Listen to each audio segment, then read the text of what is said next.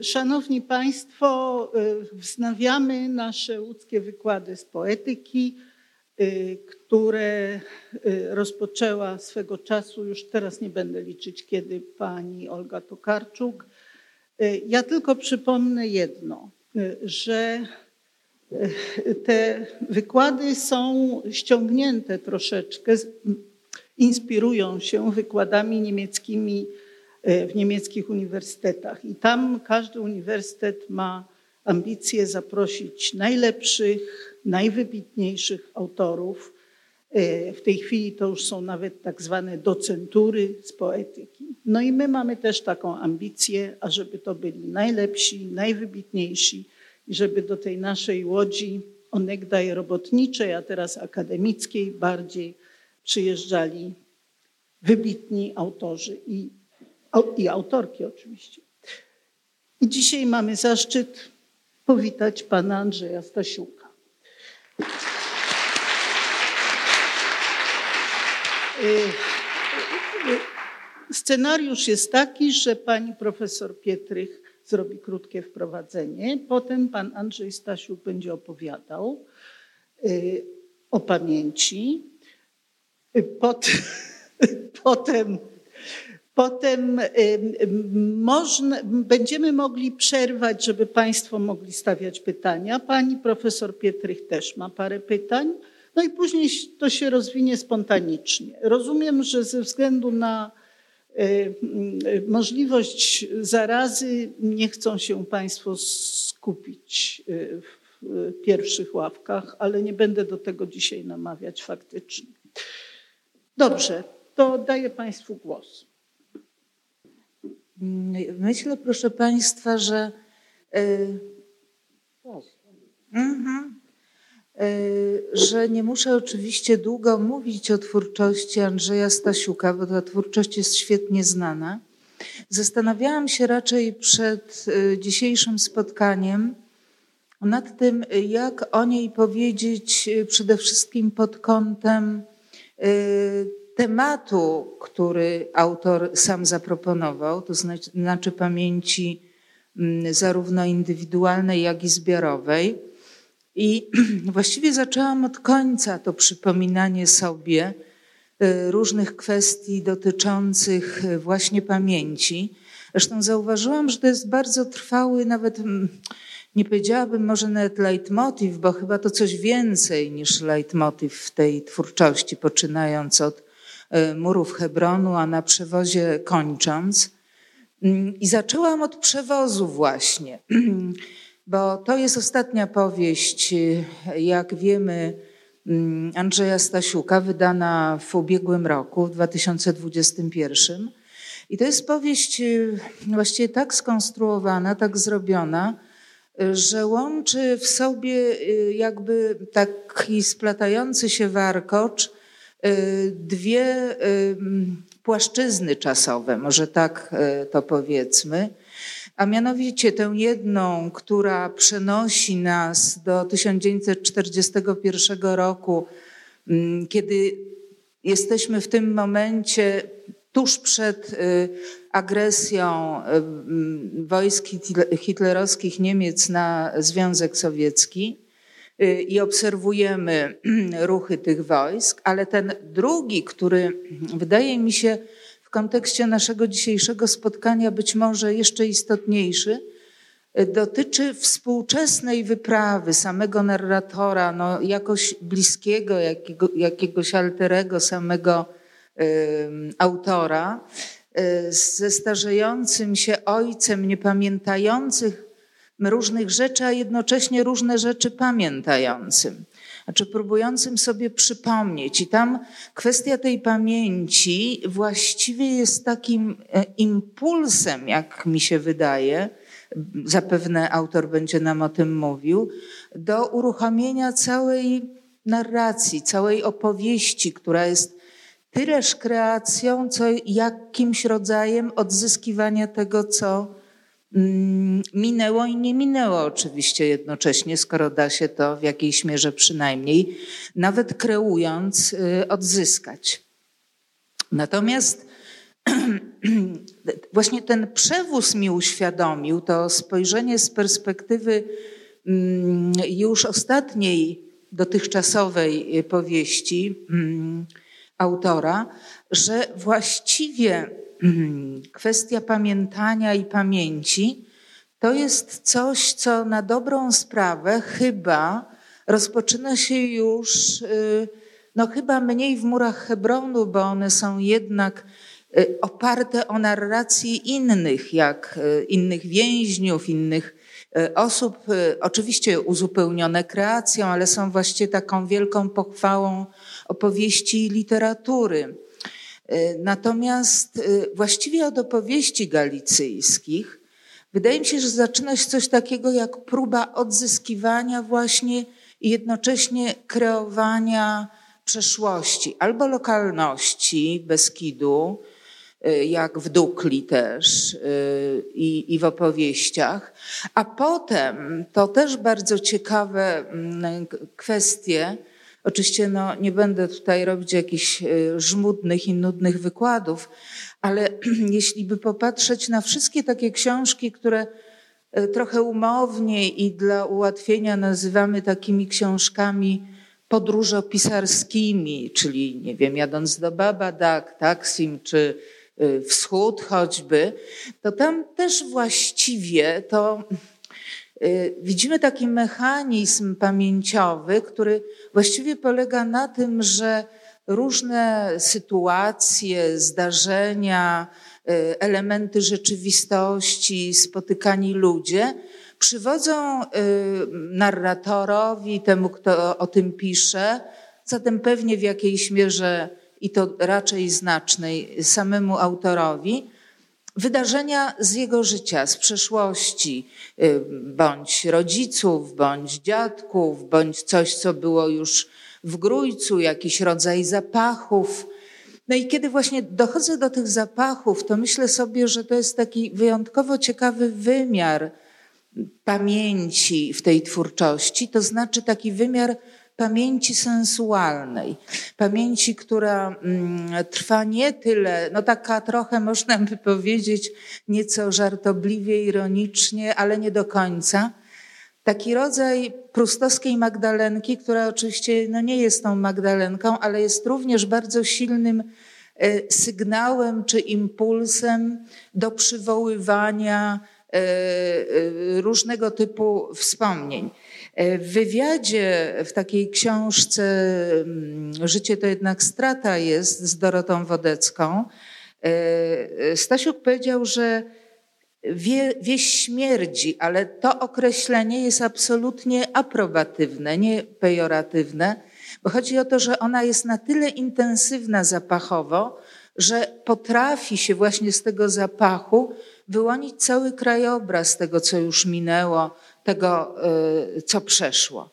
Bardzo ciekawe kwestie, które się również pojawiają, a które ja tylko zasygnalizuję, być może prosząc autora o podjęcie ich, to jest też taka pamięć, która dotyczy naszej zbiorowości, to znaczy pamięć Holokaustu na przykład, która jest tak mocno jakoś obecna, również może nie, nie no, no w jednej książce, ale y, wydaje mi się, że ona jest jednak bardzo istotna również w przewozie, gdzie się ta y, para młodych y, Żydów pojawia. Mm, ale również taka pamięć dotycząca na przykład przeszłości Beskidu, to znaczy Łemkowszczyzny. Mm, wydaje mi się rzeczywiście takim bardzo istotnym tropem. No i jeszcze jeden chyba, właściwie pamięć, albo inaczej, polskość, której fundamentem jest pamięć pamięć różnych zdarzeń, e, pewnie zapisanych i w krajobrazie, i e, w różnych zdarzeniach, ale i w uczuciach. W każdym razie pamięć absolutnie niezinstytucjonalizowana, tylko jakby zdecydowanie e, osobista. Chciałabym zakończyć takim zdaniem Andrzeja Stasiuka, które wydaje mi się być dobrym mottem i wprowadzeniem do mm, wykładu, a mianowicie powiedział Pan e, właśnie w tych rozmowach, między innymi takie zdanie. Ja jestem obsesjonatem pamięci i boję się tego, że mógłbym ją stracić. Dziękuję bardzo i zapraszam Pana Andrzeja Stasiuka. Cóż ja mogę dodać? Właściwie nic już. już nic. Ale spróbuję z tej katedry. To jest mój pierwszy wykład w życiu. Może proszę o wybaczenie. Naprawdę pierwszy. Wiele, wiele księżyców temu, jak byłem znacznie młodszy, wydawało mi się, że pamięć jest doświadczeniem duchowym, że jest doświadczeniem religijnym. Dlatego tak byłem do niej przywiązany zawsze. Dlatego powtarzałem, że pamięć jest najważniejsza, że nie przyszłość, tylko to, co było. To nas dopiero ustala naszą pozycję w życiu, w przestrzeni, w świecie. Także myślałem o pamięci o czymś, jak o czymś na kształt świętości. Tak jak mówię, że, że jako o doświadczeniu religijnym po prostu, które w tym świecie, już powiedzmy, bez Boga, bez e, jakoś nas prowadzi. Głęboko w to wierzyłem i wiele książek napisałem chyba po to, żeby ocalać pamięć właśnie, że nie tylko leżeć sobie i przypominać, tylko żeby ją aktualizować cały czas, żeby czynić minione większym, mm, ważniejszym, ważniejszym być może od życia, od teraźniejszości. Takie miałem złudzenia. A potem nadchodzi czas, e, że widzimy, że ta pamięć podlega destrukcji i to chemicznej, na przykład biologicznej, że tak naprawdę byliśmy pięknoduchami. Kiedy patrzymy w oczy kogoś bliskiego i widzimy w nich pustkę po prostu. Coś z tą świętością się robi, coś, ona znika, wyparowuje. wyparowuje to piękno duchostwo, te wszystkie złudzenia, dzięki którym napisaliśmy parę ładnych książek, oczywiście. Czemu nie? Ale nadchodzi czas, kiedy jesteśmy świadkami rozpadu. Ja mówię o swoim ojcu w tej chwili. Albo ojcu narratora. Doświadczenie tego, jak ktoś bliski znika po prostu, to też był pamięcią, też był e, naszą wspólną pamięcią, jego, moją, rodzinną.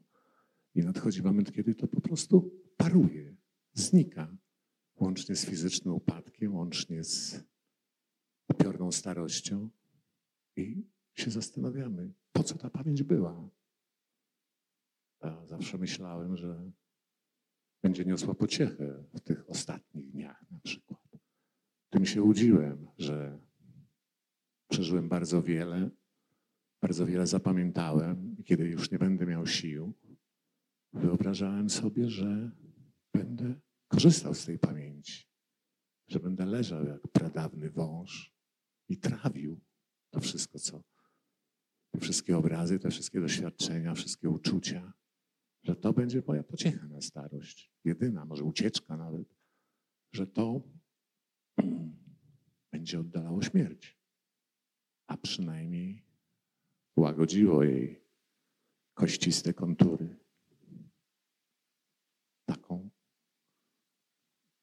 taką nadzieję miałem, że zbierając te doświadczenia, trochę się od śmierci oddalę, uchronię się przed nią. Tak było. I trzeba lekcji biologicznej, trzeba lekcji e, człowieka tuż obok, żeby, żeby się przekonać, że być może to wszystko nie miało sensu. Że to wszystko się zasadza na chemii, na biologii, na rozpadzie neuronów jakiś tam, na tym, że mózg się kurczy, zmniejsza, kruszeje, zamienia się w popiół, w piasek, w którymś momencie te wszystkie cudowne obrazy, te wszystkie doświadczenia, te wszystkie krajobrazy, te wszystkie uczucia, wszystkie emocje raptem zamieniają się w pył, w nicość, że nic z tym nie można zrobić. Tak sobie teraz o tym myślę i rzeczywiście pani profesor miała rację. Boję się, że mnie to dotknie i co wtedy zrobię? Co wtedy zrobimy? Co zrobią moi bliscy na przykład? Co z tym cudownym bogactwem świata, które chcąc, nie chcąc zbieramy, odkłada się gdzieś w nas?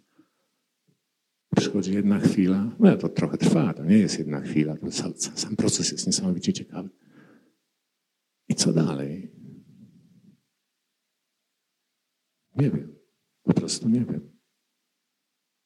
Nie boję się tego, a jednocześnie to jest strasznie niezwykle ciekawe. I kiedy mój ojciec zaczął chorować, byłem przerażony. Byłem przerażony po prostu. Nigdy nie mieliśmy dobrych układów, nie, broń Boże, ale jak to dwóch mocnych facetów. Byłem przerażony, w co się zamienia po prostu, w taką nicość patrzącą. To jest fascynujące, że skąd patrzą te oczy wtedy? Z jakiej głębi? Próbujesz sobie to wyobrażać, skąd się bierze to spojrzenie. Czy z przeszłości, czy z absolutnej teraźniejszości po prostu. Z, życiu, z życia, które tylko jest bieżące, bo nie ma, przeszłości już nie ma, albo jest skorodowana, zniszczona, przeżarta, a przyszłość jest tylko lękiem. Kiedy się obserwuje to ciało, które, które się rozpada, wiotczeje i czujesz, że teraźniejszość jest niezrozumiała, przeszłość nie istnieje, a przyszłość generuje tylko lęk, tylko zwierzęcy, zwierzęcy strach. Także tak to wygląda, drodzy Państwo. To jest wielki problem współczesności. Choroba jest ukrywana, gdzieś jest spychana na margines, ci ludzie są ukryci w domach. A to jest strasznie powszechne, strasznie popularne. Jak zacząłem się tym interesować, to ten miał, ten miał, ten miał, tamta, tamta, tamta. Wszędzie ten dramat się gdzieś rozgrywał. Co trzecim, co piątym domu. Trup w szafie rodzinnej. Pewna wstydliwość. Lęk przede wszystkim. Przed tym, co się dzieje, jak to ugryźć, jak do tego, jak do tego podejść. Jak się z tym, jak sobie z tym radzić. Gdzie jest pamięć? I w co się zmienia? W popiół. W popiół. Pamiętam takie doświadczenie z ojcem. Nie jestem wykładowcą, opowiadam historię. Ojciec był pracownikiem fabryki samochodów osobowych, był ślusarzem.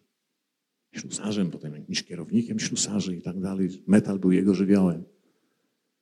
E, w domu bez przerwy coś konstruował, budował, potrafił z tego żelaza ukręcić jakieś meble, nie meble. To było bardzo zabawne, ale, ale niewygodne. Któregoś dnia byłem, byłem u niego w Warszawie.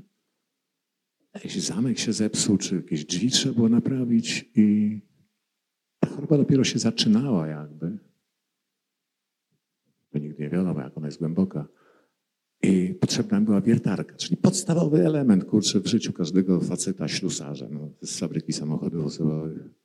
Powiedziałem, tata, gdzie masz wiertarkę? On spojrzał takim zdziwionym spojrzeniem, powiedział, ja nie wiem, co to jest wiertarka. I doświadczenie tego było naprawdę i przerażające, i fascynujące gdzieś. Także być może ta pamięć jest po nic, żebyśmy w bieżącej chwili tylko się nią podpierali, jakieś sensy za jej pomocą znajdowali, ale zbawienia w tym nie ma. Nie oddali nas od śmierci, nie ochroni, nie odsunie jej. Nie będzie taką miękką poduszką, jak w samochodzie airbag, katastrofa będzie bardzo odczuwalna. I dlatego, jak, jak to się zaczęło, to wtedy przyszło mi do głowy, że można jeszcze zrobić taki sprytny numer i spróbować się zabawić tym brakiem pamięci jego, ojca narratora. że to jeszcze można zrobić. Ojciec narratora był milczący, całe życie nic nie mówił po prostu, nic. Wydawał polecenia i egzekwował ich wykonanie. Bardzo porządny człowiek, nie pił, nie palił. I ściana milczenia. Nigdy nie było rozmów, nigdy nie było opowieści. Opowieści można było podsłuchać, kiedy w, gronie rodzinnym mówił z, z wujami, ze swoimi braćmi. I jakieś okruchy do dziecka docierało, ale kogo, jakie dziecko obchodzi świat dorosły, kiedy ma 8, 10, 12 lat? Kompletnie ich nie obchodzi. Tutaj wstęga wyobraźni, cały czas tutaj się nawija. Co dorośli, to nie ma znaczenia przecież. Tym bardziej, że ich świat w, tamtych, w tamtym czasie był wrogi, e, był nieprzychylny, był twardy. I, I wtedy pomyślałem, że mam szansę po prostu, że przez to, że nic nie wiem o tym świecie, tyle co się sam dowiedziałem. Ja spędzałem dużo czasu tam, jeździłem na tą wiochę cudowną, podlaską. I to najwspanialsze dzieciństwo, to co mnie ukształtowało, nie Warszawa, w której tam mieszkałem, tylko wakacje na wsi. Długie, dwumiesięczne, trzymiesięczne, czasami wyjazdy poza wakacjami na pogrzeby fascynujące członków rodziny, kiedy się trumnę niosło na grzbiecie własnym na cmentarz 2-3 kilometry. Niesamowite. Ten krajobraz mnie ukształtował i pomyślałem, że to jest, to jest dobre, że, że, że mam taką szansę, że nigdy nie opowiadał tych historii, a musiał mieć je odłożone. On się urodził przed wojną w 1938 roku bodajże, ojciec narratora. Więc to wszystko tak jak w dziecko, musiał wchłonąć, bo się wchłania. W tym wieku człowiek jest jak gąbka, nasiąka tym na, na, na zawsze. I pomyślałem, że mam szansę, że jako pisarz i jako, jako narrator, który ma tak, takiego ojca, taki materiał, że napiszę książkę, że otworzę tą pamięć. Spróbuję. Wolno mi. Skoro jej nie znam, mogę pozwolić sobie na całkowitą wolność. I napisałem przewód. Nie wiem. Wszyscy mówią, że to jest w miarę prawdziwe, a to wszystko jest wymyślone. Wszystko jest wymyślone. Nie, nie dostałem żadnej opowieści, niczego nie dostałem. E, niczego nie przekazał mi w spadku. Niesamowity moment, kiedy zaczął chorować, kiedy przez całe życie mrukiem, Zaczęło mu się coś odwijać w umyśle. W tym spaczliwym, być może ostatnim wysiłku, nie wiem, umysłu, duszy, pamięci. I jechał takimi długimi opowieściami. Taki narracja bez, bez, bez, bez kropek właściwie, bez znaków przystankowych. Porwane fragmenty jakichś kawałków, ale mówił, potrafił mówić bez przerwy. Kiedy jechaliśmy samochodem, on siedział obok, miałem robiliśmy jakieś dłuższe trasy, czasami chciałem, żeby się zamknął, bo umierałem od monotonii tych opowieści, ale one były fascynujące. To, to, to, nie wiem, strumień świadomości. Porwany, poszarpany. Jedno nie, nie wynikało z drugiego, zaczynało się i kończyło się w dowolnym momencie. Nie było w tym żadnego sensu. Aczkolwiek była taka próba, tak jak myślę, ostatnia, poradzenia sobie z tym, że to umyka, że znika. No z tych być może fragmentów, one gdzieś wnik, wniknęły w moją prozę jakieś, dookoła nich zbudowałem całą tę opowieść ludzką, partyzancką, polską, wojenną. Dookoła takiego fragmentu. To jak było w wojnie? Partyzanci przychodzili. No jacy partyzanci? Partyzanci. Ale jacy lewica, prawica, narodowcy, komuniści? Nie wiem, partyzanci. Wchodzili do chałupy, chałupa stała na, a, na uboczu. Przepiękne miejsce zresztą. Nad Bugiem, niedaleko rzeki. I przychodzili, kazali sobie dawać jeść, kazali sobie ścielić słomę na podłodze i pilnować ich do, do świtu, żeby się wyspali i rano znikali. I to wszystko, co był w stanie powiedzieć. I to być może takiego fragmentu dało się zbudować coś. Jest potrzebny. I kiedy pisałem tą swoją wybitną powieść, to miałem obraz tej wsi. Ja jeszcze pamiętam, kiedy tam nie było prądu, były lampy naftowe, także ten e, obraz prawdziwie wojenny mógł być. Te wszystkie zapachy były identyczne. Ten brak światła, ta ciemność, to, to wyłączenie, kiedy zapadała noc, to skupienie się w sobie, lęk przed wyjściem. Partyzanci, po Niemcy, po Ruscy. Coś takiego. Coś takiego. Z takich fragmentów. Co robiłeś w wojnę? Czyściłem buty. I koniec. Nic więcej.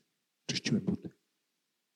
Ale kurwa, Niemcom czyścił. Potem Niemcy stacjonowali bardzo porządnie. Niemcy, Luftwaffe, obrona przeciwlotnicza, wszystko jest w książce. Niemcom czyścił te buty. To taki piękny obraz był. Polski niewolnik, cholewy niemieckie, kurczę, czyści. Szkoda, że nie SS. No, tylko Luftwaffe. A potem sobie przypomniałem, że mój dziadek, jego ojciec, całe życie chodził w oficerkach. Prosty chłop, ale miał oficerki. I zawsze wyglansowane, szedł do kościoła, połyskując cholewami. Pewnie syn mu czyścił te buty. Ale tego wszystkiego musiałem się domyślać. I co? Jak napisałem tą powieść, czy to jest pamięć, czy to jest myślenie? Nie wiem. Myślę, że taki cudowny, cudowna mikstura, jak to w pisaniu się dzieje, że składasz to do kupy, piszesz, a potem jest nie do odróżnienia, co jest wymysłem, co jest doświadczeniem, co jest na przykład fragmentem lektury, nie wiesz.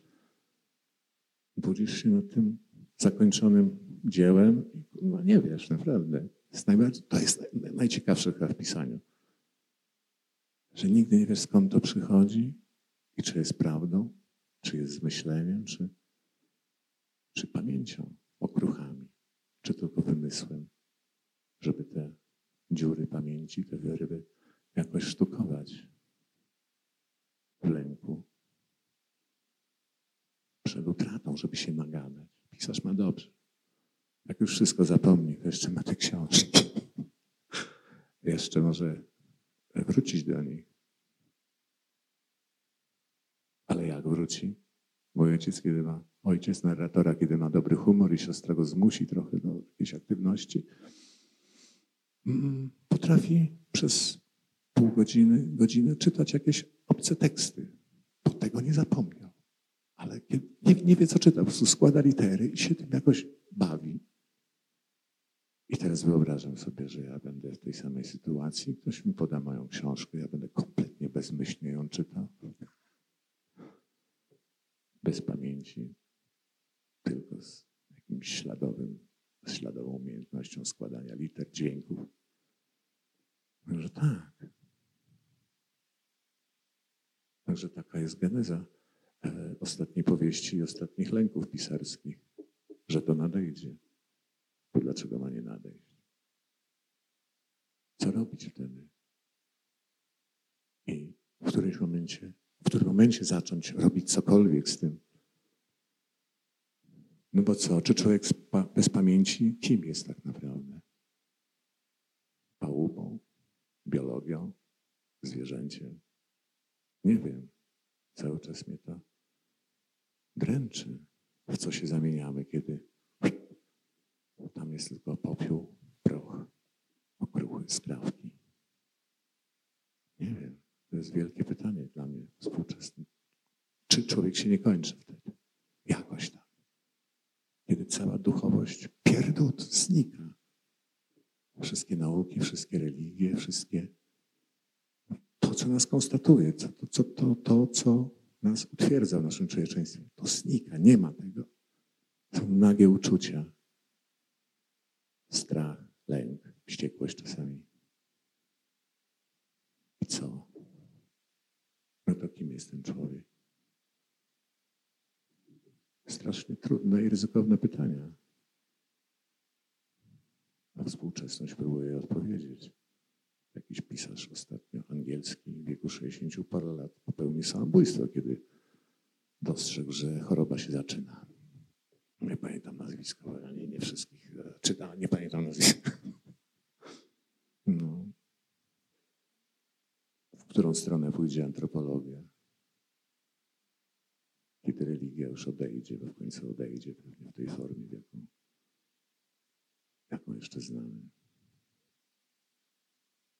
Może tak. Sprawdzam czas, bo mam godzinę mówić, a nie dam rady.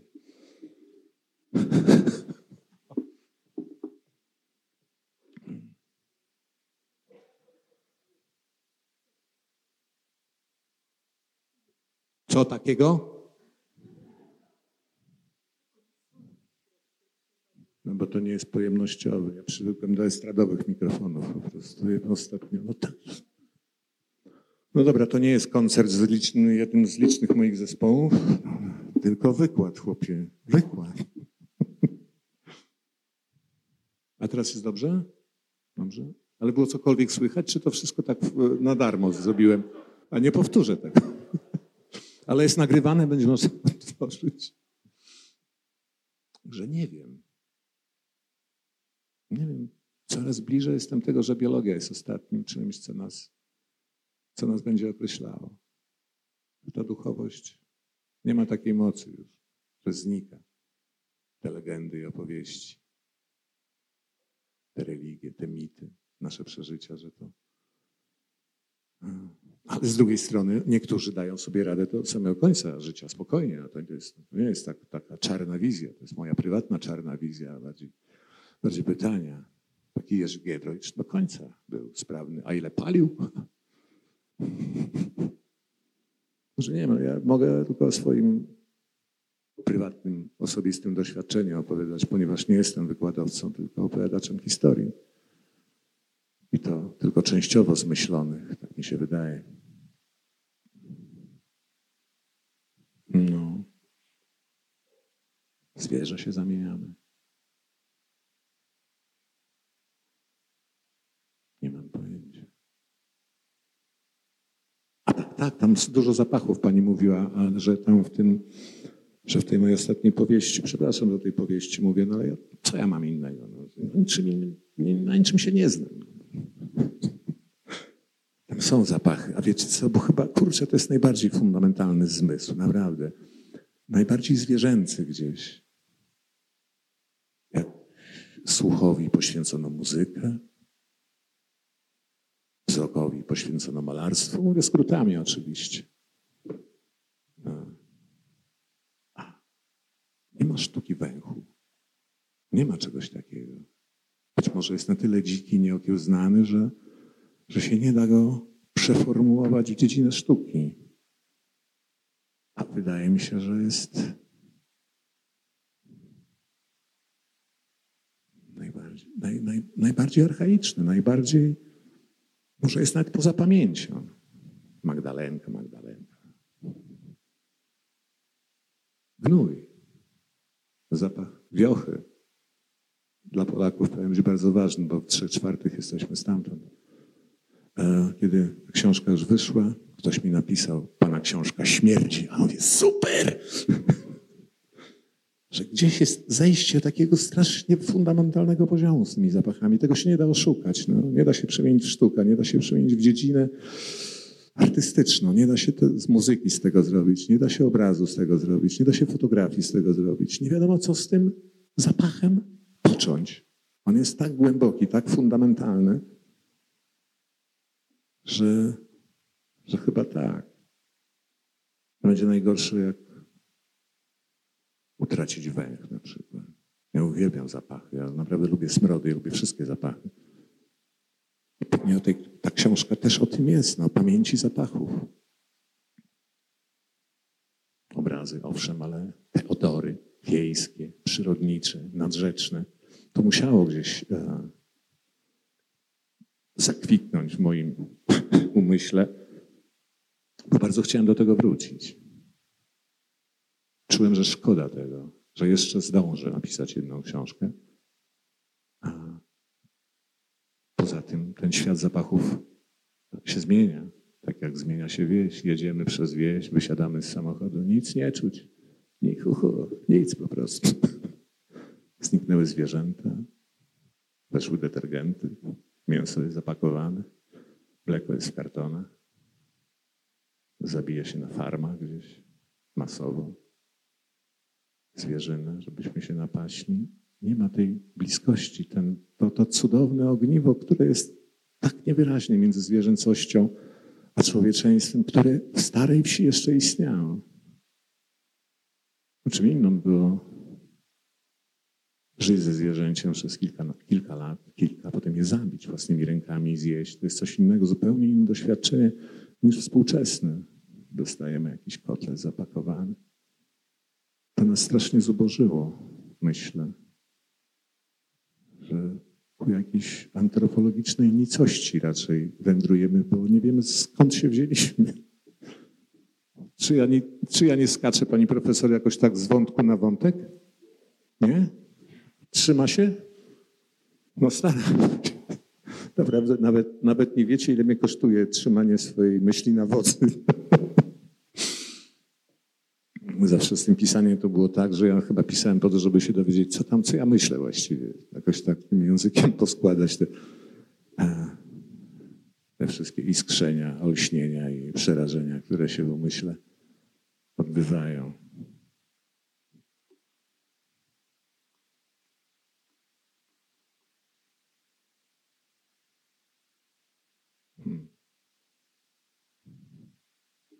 Tak sobie powypisywałem tutaj, bo no, słuchałem, co pani mówiła.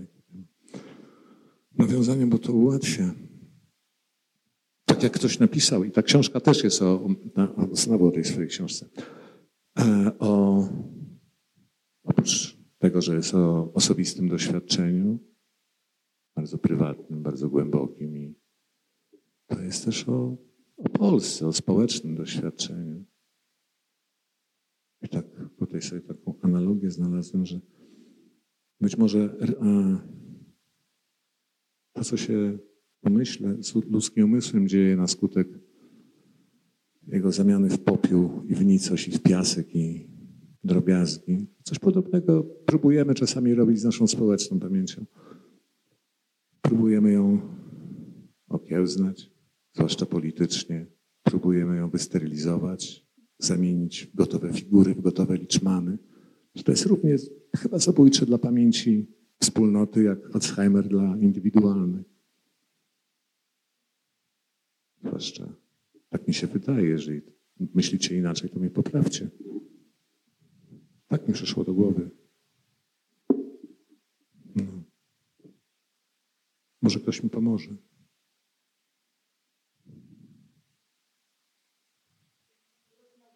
No właśnie, bo mi zasługa. To ja się oddalę tutaj.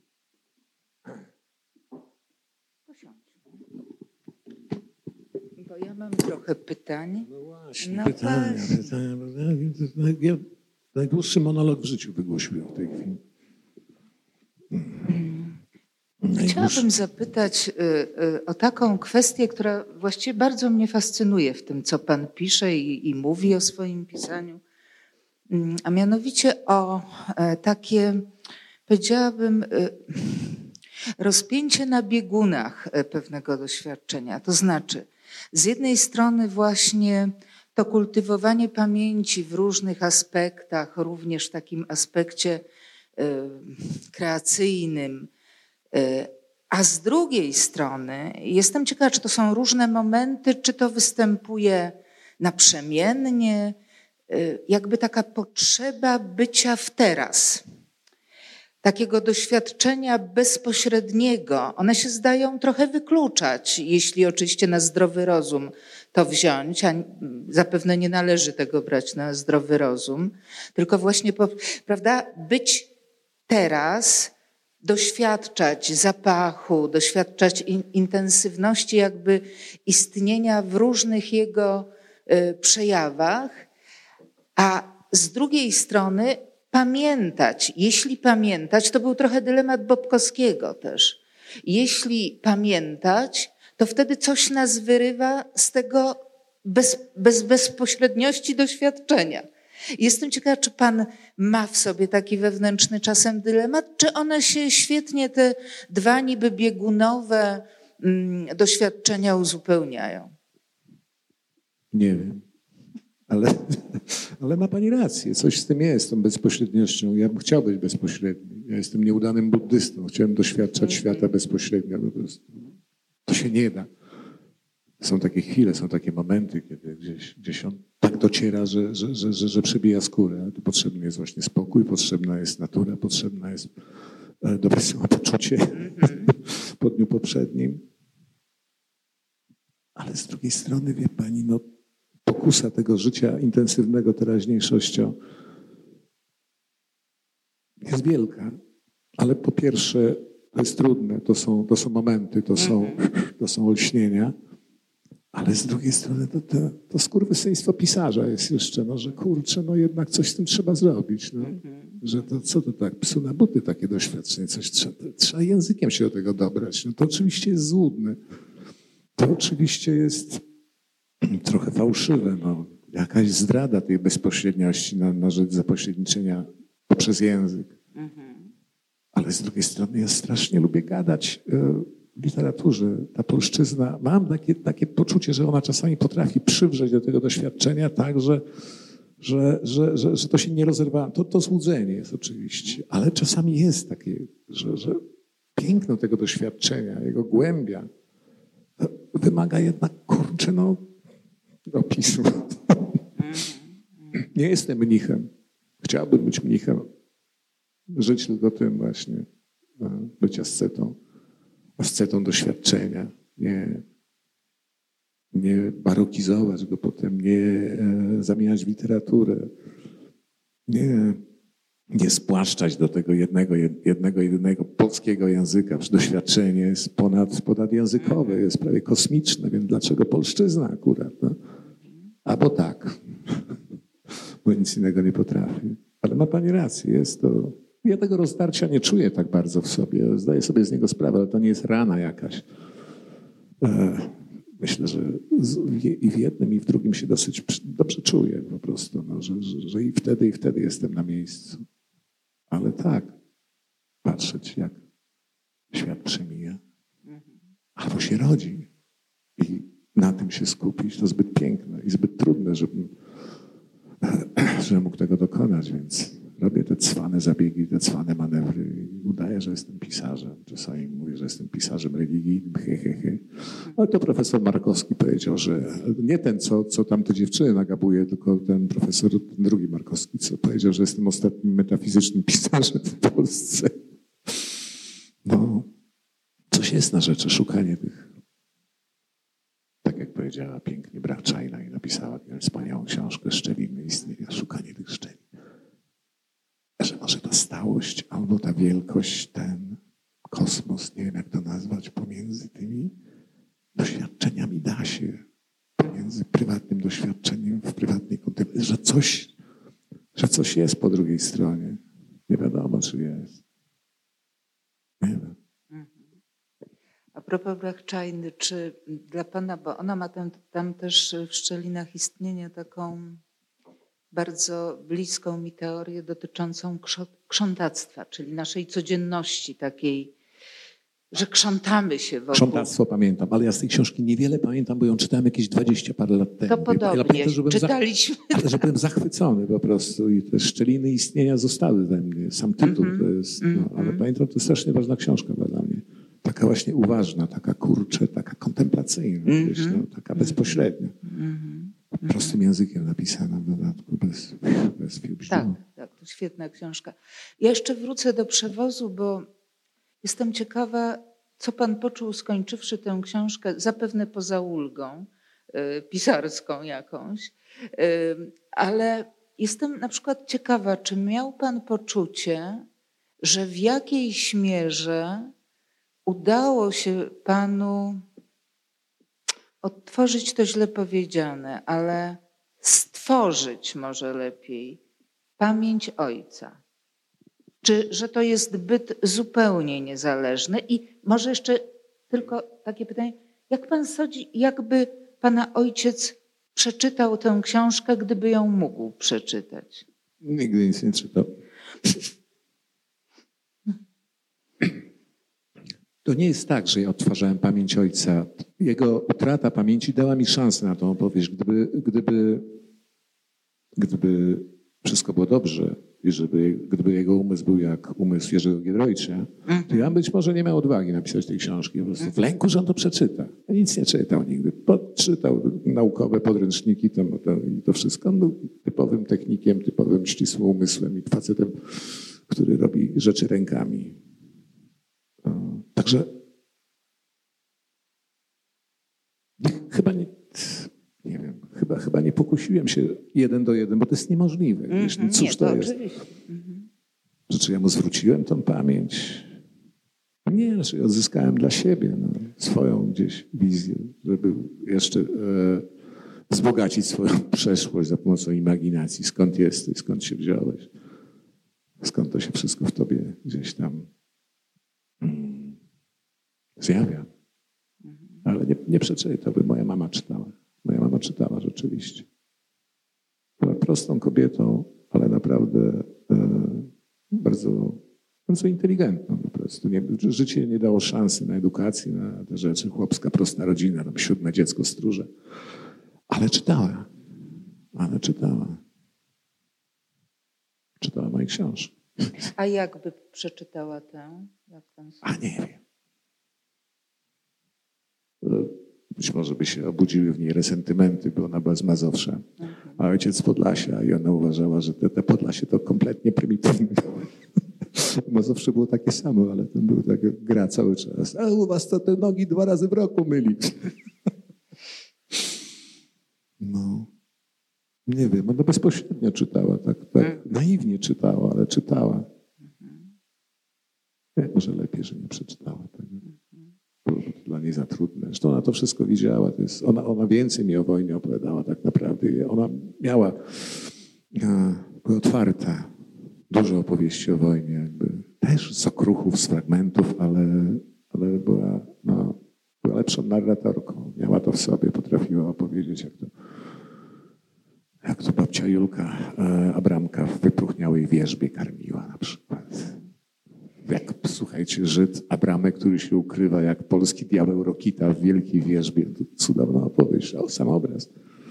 Ale jak się historia skończyła, nie wiem. Ona też nie wie, pewnie wiadomo, jak się skończyła większość historii w tamtych czasach. Cudowna opowieść.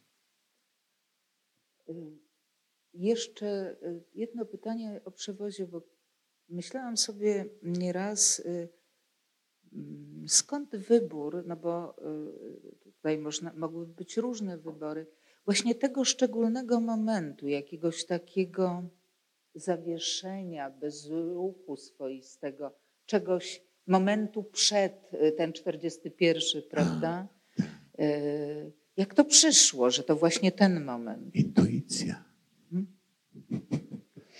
No, poczucie dramatyzmu jednak, mm -hmm. kurczę, że nie trzeba wszystkiego mówić. Zbudować coś pomocą atmosfery po prostu.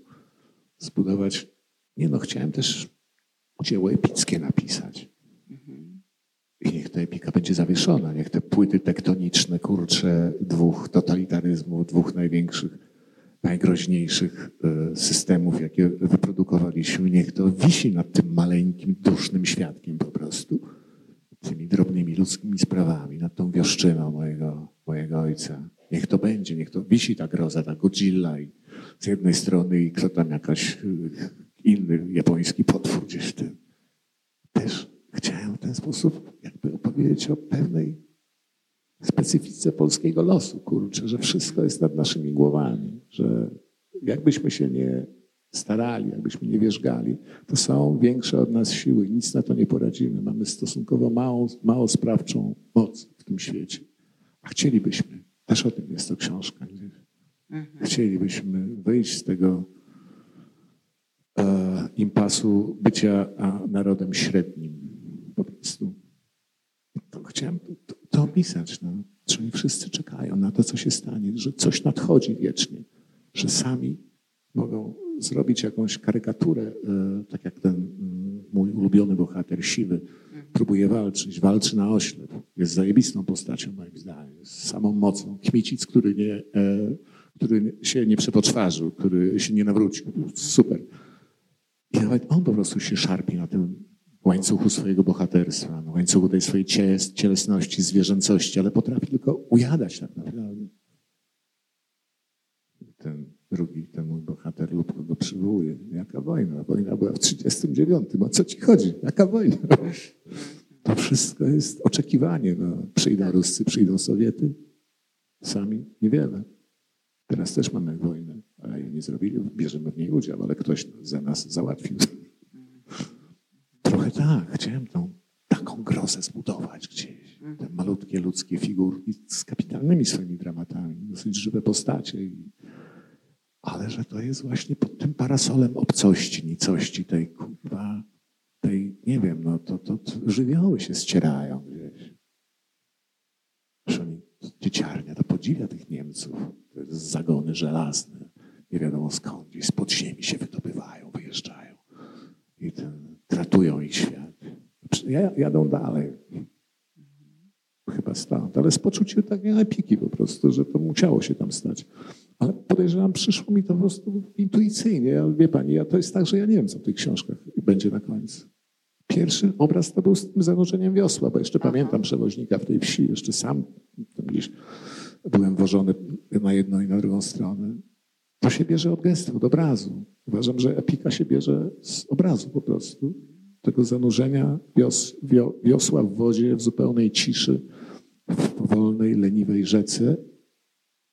Ja nie wiedziałem, dokąd on płynie. Chwilę potem okazało się, że kogoś wiezie w tej łodzi. Chwilę potem się okazało, że jest tutaj dziewczyny, gdzieś tam tej panny mieszka. Oczywiście Niemcy musieli być, bo jak historia polska bez Niemców, kurczę, bez, bez Ruskich i bez Żydów oczywiście. Musiał, to wszystko musiało tam być. Ale to się wzięło z leżenia na łóżku, proszę panią. Leży i człowiek czeka, co przyjdzie. Jezu! Jezu. Ja do końca nie wiedziałem, jak ono się skończy. Miałem tydzień, dwa przed, przed skończeniem, nie miałem pojęcia, jak, jak, to wygrać, jak rozegrać to wszystko. Przychodzi, siadasz i zasuwasz. I to jest zwycięstwo i ulga. I nareszcie. No. A najbardziej odetchnął dyrektor finansowy wydawnictwa. Nareszcie. Naprawdę. Ja się boję szefowej, boję się mojej żony, ale ba bałem się e, też e, szefa, dyrektora finansowego, ponieważ ja się strasznie opieprzałem z tą książką. Tak opowiadałem, że piszę, piszę. Miałem napisać dwa lata, pisałem za cztery chyba. Już wszyscy wściekli byli. I naprawdę, no, takie są kulisy też. Jezu, Jezu, Krzysztof, Krzysztof będzie zadowolony. Z drugiej strony dobrze, że są takie kulisy, bo chcąc, nie chcąc, one działają No stymulująco. działają. No, każdy bat na literata jest dobry. No. Czy potrzeba sławy, czy dyrektor finansowy, czy pod, potrzeba artystycznych osiągnięć. Wszystko jedno. Potem jest produkt. No. Jest dobry w miarę. Okej. A kto tam będzie pytał pisarza, dlaczego on to napisał? No tylko poloniści. Jeszcze co do przewozu, tam są bardzo, mm, myślę, tak sądzę, że to był jakoś Pana zamysł, że pokazuje Pan takie silne postaci kobiece, prawda? Bardzo silnie związane z jakby z trwaniem, z naturą, z tym, co i tak będzie, co zostanie i one nie są, właśnie nie są histeryczne, nie działają jak ten kmicic przed nawróceniem. No wie pani, no histerię to jednak kobieto-mężczyźni wmówili. No. Z Freudem na czele zdaje się. No to dzięki. To ja jestem już teraz dojrzałym pisarzem i wiem, czym kaczka wodę pije, czyli kobiety czytają książki. Poza tym, e, no to oczywiście żarty są wszystko, ale rzeczywiście, jak się spojrzy na te moje tam książki poprzednio, tam tych kobiet to było na lekarstwo albo jakieś takie ten i to wiesz, nie ten na tych spotkaniach, a kiedy pan napisze, no dlaczego pan tylko o tych głupich facetach pisze? To się stało po prostu, no. Ten Lubko musiał dokądś pójść. W domu musiała być kobieta, no ale że już jest, no starasz się ją napisać dobrą postać, no. Pogłębioną, zmysłową, e, szaloną, e, niepodległą. To jest feministka przecież. No. Nie wiem, czy ona w tamtych czasach jest to jakiś prawda czasu, prawda ekranu, ale myślę, że jest niezła. Kobiety mówią, że jest w porządku. Po prostu to się stało. No. Ja naprawdę nie robię planów. To przychodzi. To przychodzi. Jest baba, trzeba ją zrobić. No. Jest, jest dla niej miejsce. Wcześniej ja pisałem o głupich facetach przeważnie, więc tam nie było miejsca dla kobiet. O kretynach pisałem. Zjawiały się jakieś fragmentaryczne, takie, jakoś, takie dodatki. Trochę bezbarwne były, albo, no, a tutaj się dało. No. Jedna i druga jest jakąś, przecież ta Doris jest trzy razy silniejsza od tego swojego braciszka. No, ona ma moc Mhm. prawdziwą. On tam dużo gada i tak dalej, natomiast no, czas kobiet. Pani, no te wojny, to jednak kobiety w jakimś sensie wygrywały. Ci de- debile szli się dać tam zabijać za wszystkie sprawy, a w domu ktoś musiał tego wszystkiego pilnować. No. Tak mówiąc wprost, takim najtem jakby e, prostym językiem. No jest baba, ma to jest książka o żywiołach, to jest książka o ziemi, o tych smonach, wszystkich, o, biologii, kurczę istnienia, a kobieta jest cudem istnienia. No. No i zrobiłem taką trochę czarownicę, trochę znikąd. Ona nie jest cyganką. Wszyscy mówią, że nie jest cyganką, bo cyganki nie miały gospodarstw. No. Tak wyszło. Tak wyszło. Obraz za obrazem, obraz za obrazem. Obraz wynika jeden z drugiego, wzmacnia się, kurczę gdzieś. Ale to nie, nie było w tym zamysłu. Nie było. Absolutnie. Znaczy jak zaczynałem, to nie wiedziałem, że to będzie baba jakaś. A już dwie to w ogóle, gdzie ja tam i dwie kobiety w mojej książce. I jeszcze wątek żydowski. Bardzo mnie zainteresowała taka pana wypowiedź, którą tutaj przytoczę. Właśnie z rozmowie z Wodecką ona pada. e, I to bardzo jest interesująca kwestia. Mi- Mianowicie mówi pan tak. Irytuje mnie Tarantino, przenoszący Holokaust w dziedzinę kultury masowej, bo w ten sposób go rozbraja. Odziera zgrozy i potworności. Podobnie było, byłem zirytowany Litelem, łagodnymi, tak? Zachowało się tylko pra- y, tyle prawdziwych relacji, że robienie z Holokaustu fabuły wydaje mi się zwykłą chucpą. Wszystkie historie są już napisane, można dowolnie z nich czerpać. E, bo, bo tutaj wydaje mi się, pojawia się taki y, bardzo istotny problem, jak dzisiaj mówić i pamiętać Holokaust. Mówię już o takich pokoleniach młodszych od naszego pokolenia. Y, Czy relacja sama, która się pojawi, kogoś, kto doświadczył ho- Holokaustu, albo kogoś, kto ma taką, no, jak to się mówi, postpamięć, prawda, zagłady, czy to jest rzeczywiście jedyna szansa, y, jedyna etyczna szansa na to, żeby ta pamięć Holokaustu przetrwała? Pana zdaniem.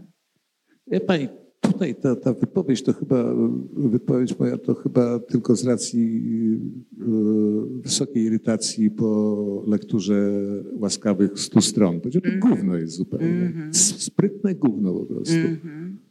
Może nie potrafiłem tego, nie, potrafiłem, nie umiałem tego czytać. Po prostu nudziło mnie, irytowało. Mhm. Nudne przede wszystkim. było. Nudne, nudne, rozwleczone takie. Chyba chciałem to powiedzieć właściwie, bo Tarantino to ja nie widziałem nawet. pani. Musiałem błysnąć przy Dorocie intelektualnie. Ale chyba irytacja na, na, tę, na tą jedną książkę. No, była głośna, strasznie głośna Tak, i tak ona- dalej. mhm. A ja potrafiłem 100, 100 stron przeczytać. Temat mnie jakby zawsze interesował. Mój świętej pamięci teść był Żydem, który przeżył e, wszystko. Przeżył Oświęcim, ewakuację, getto przeżył, umarł dwa lata temu. E, także to zawsze było dla mnie istotne gdzieś. Być może e, chciałem tylko o Litelu to powiedzieć, a być może dobra. No i widzi pani, no i, i, i Żydzi w książce mojej są. No są właśnie. Są, nie, ale nie dało się uniknąć tego. Był szlak przemytniczy, tam przez ten grudek się woziło po prostu Żydów, woziło się na drugą stronę. Du- Dużo świadectw jest, dużo, dużo, dużo dokumentów jest na ten temat. Oni bardzo często wracali zaraz, jak zobaczyli, co się w tych Sowietach dzieje. Wracali, żeby zginąć. No. Nie, jak to jest. No rzeczywiście za pomocą zapośredniczenia, za pomocą sztuki to powinno trwać jakoś opowieść o wyjątkowości jakby e, ludzkich możliwości. O tym, co człowiek potrafi wymyśleć. Niemiec. No. A ty oni to w zastępstwie tylko zrobili. Ci Niemcy, jak zawsze pocieszą. Wy tylko w zastępstwie to zrobiliście, a nareszcie wiemy, co, może, co można zrobić. Jak ich nie chcę dręczyć, jak z nimi rozmawiam. Ale też wie pani, no to jest specyfika polskiej historii. Nie da się opowiedzieć polskiej historii bez tych trzech fundamentalnych postaci, czyli Ruska, Niemca i Żyda. No nie hu, hu po prostu. I nawet jakbyśmy chcieli, nam się to czkawką odbija cały czas w negatywny sposób. Uciekamy od tego. Próbujemy to zlekceważyć, ale nie istniejemy bez tych trzech. No jak bez Rosjanina, bez Niemca, no bez Żyda jakoś się udaje, no ale pamięć jeszcze jest. To ta Polska to tak jak taki, wie pani, ona nie wiem, zniknie. Nie będzie miała form, które ją ograniczają. Taka, jak, niech sobie wyobrazi, że na Polska jest wyspą. To co ona będzie robiła? Co ona? Przeciwko komu będzie? Przeciwko falom? Przeciwko, nie wiem, sztormu będzie występowała? Nad swoim losem, co jako ta smagana e, bryzą?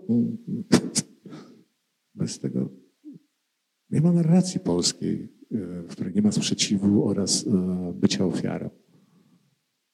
To bardzo ciekawy eksperyment. Polakom dać wyspę na przykład. I co oni tam? Dużą, taką dużą, żeby się zmieścili. I co tam będzie wtedy? Ale to jakby buduje Pan taką dosyć mocną tezę, że nas, naszą tożsamość buduje opór, sprzeciw wobec. Obcy ją. Mhm. Tak jak wszystko przychodziło z zewnątrz. No nie wszystko, ale większość Wielkie rzeczy przychodziły z zewnątrz. Gotyk, renesans, barok, komunizm, faszyzm. Wszystko. Z rzeczy, które jakby nas określały jako naród. No nie wszystko, ale większość. A pana. Y Pana polskość, jakby to co to jest? Nie wiem. To, no, tego się nie da opowiedzieć. Y, nie, nie mówię nie o polityczności, mówię właściwie. Nie, ja też nie mówię o polityczności. Tego się nie da opowiedzieć. To jest wszystko. Ja nie jestem kosmopolitą. Nigdy nie chciałem wyjechać z tego kraju. On jest zajebisty. Mm -hmm. Nie wiem, z czego się składa. Ze wszystkiego się składa moja polskość z zachwytu, z niechęci, ze wzgardy, e, ze wszystkiego, ze wszystkich ludzkich uczuć. No, żaden kraj nie budzi takich uczuć e, we mnie jak Polska. No, ludzie czasami takie uczucia budzą, sprzeczne, mocne, ale, ale nie kraje. Jezus, jak to być Szwajcarem na przykład? O Jezu, jak to, próbuję sobie wyobrazić, że jestem Szwajcarem. No, słabo jest. Znaczy, całość pewnie, całość doświadczenia. No, ona jest, nie tak jak tak cwanie, cwa, cwanie uciec, no to pewnie po, język. No. Język, no co ja mam powiedzieć? No, jestem pisarzem. Język jest najważniejszy. Ale on musi dotykać tego doświadczenia. Nie wiem, no. Nie wiem, nie wiem. No, nie, wynikałoby rzeczywiście, bo w wielu Pana mm, różnych wypowiedziach pojawia się to, że właściwie cała Pana pamięć to jest również pamięć Polski, tego, co się zdarzyło, krajobrazów, doświadczeń, podróży, ludzi, e, wszystkiego, co się pojawia. Ale dalekich podróży, proszę Panią, bo to zawsze się wraca do tego kraju. Mhm. Zawsze się wraca. On się na nowo jakby zjawia w cudowny sposób. Z tymi swoimi śmiesznościami, słabościami, e, z pięknem, ale wraca. Nie ma to, wie, wiecie co, jak to Polska was denerwuje, to trzeba jechać do Rosji. No, tak se tam, teraz już nie da rady, ale mhm. tak zawsze no, tak, no, narzekają na tą Polskę, a pojechali sobie tam gdzieś za Ural, posiedzieli dwa tygodnie i od razu, od razu przeszło. Że to jest wspaniały kraj jednak mimo wszystko. To jest cudowny kraj. Przeklęty, przetrącony, wyjątkowy gdzieś tam dla nas oczywiście, ale w porównaniu a, z taką Rosją, z tą otchłanią, to to jest naprawdę ludzki, przyzwoity kraj. Niezależnie kto tam się bawi w tych mędrców, wszystko minie. Że cień przekleństwa, który wisi nad tamtym krajem, jest nieporównywalny z tym, czego my doświadczamy. No, to, to, to też zawsze, zawsze wracałem. To jest cudowne, jak się wraca z Azji, proszę Panią się wraca samochodem po trzech miesiącach, tułaczki. Już się na Słowację wjeżdża z Ukrainy. Jest biała linia na asfalcie. Pierwsza od trzech miesięcy widziana i kosz na śmieci stoi. To chcesz ucałować tą, jak papież z samolotu. Jest. Za cudowny kraj Słowacja i zaraz Polska. Kosze na śmieci stoją. I tyle, I tyle tego twojego pociągu do destrukcji, do rozpierduchy. To, to się tak kończy. Wzrusza cię kosz na śmieci równa biała linia na asfalcie, na podrzędnej drodze malowana.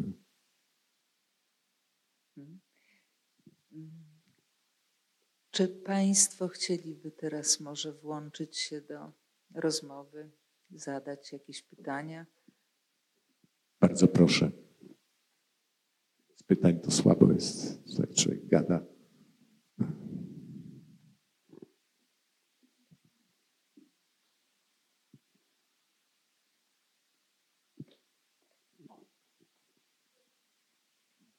Ja się wepchnę, właściwie nie powinnam, ale spytam o coś, bo y, y, Pan mnie zaskoczył tym y, twierdzeniem, że Pan to wszystko wymyślił w jakimś sensie. To znaczy, że ten ojciec, który opowiada, nie opowiadał. I chciałabym dlatego spytać y, jednak o coś takiego, co my nazywamy referencją, czyli no jakąś, jakimś inspiracją z rzeczywistości y, tego wątku partyzanckiego. Czy, czy pan to wszystko wymyślił, czy jednak ktoś to opowiadał, z czego pan to skleił? Wszystkie postacie są wymyślone od początku do końca. Wymyślone, zjawiły się. O, tak, mm -hmm. wolałbym tak o nich mówić. Y, Oczywiście, wie pani, no, tamte okolice, tam zawsze to Podlasie Łomżyńskie i tak dalej, no to mocna narodówka, bardzo ten post, post, e, postszlachta zagrodowa, tam się kotłowała ta polskość jak, jak w garnku. Do tej pory tam w tej mojej wsi potrafią się wziąć za łby, czy ten, ten był bandytą, czy był ten, czy rekin był bandytą, czy, czy był partyzantem. No. A to wmurują jakąś tablicę w kościele, to za chwilę ją wymurują i przed, na kamieniu przed kościołem będzie. To jest cały czas to żyje. Także pewnie tym, wie pani co, mm, moi dziadkowie leżą na bardzo pięknym cmentarzu. Zagajniki, brzozowe, lekkie takie kurcze pagóreczki, błękitna mgła.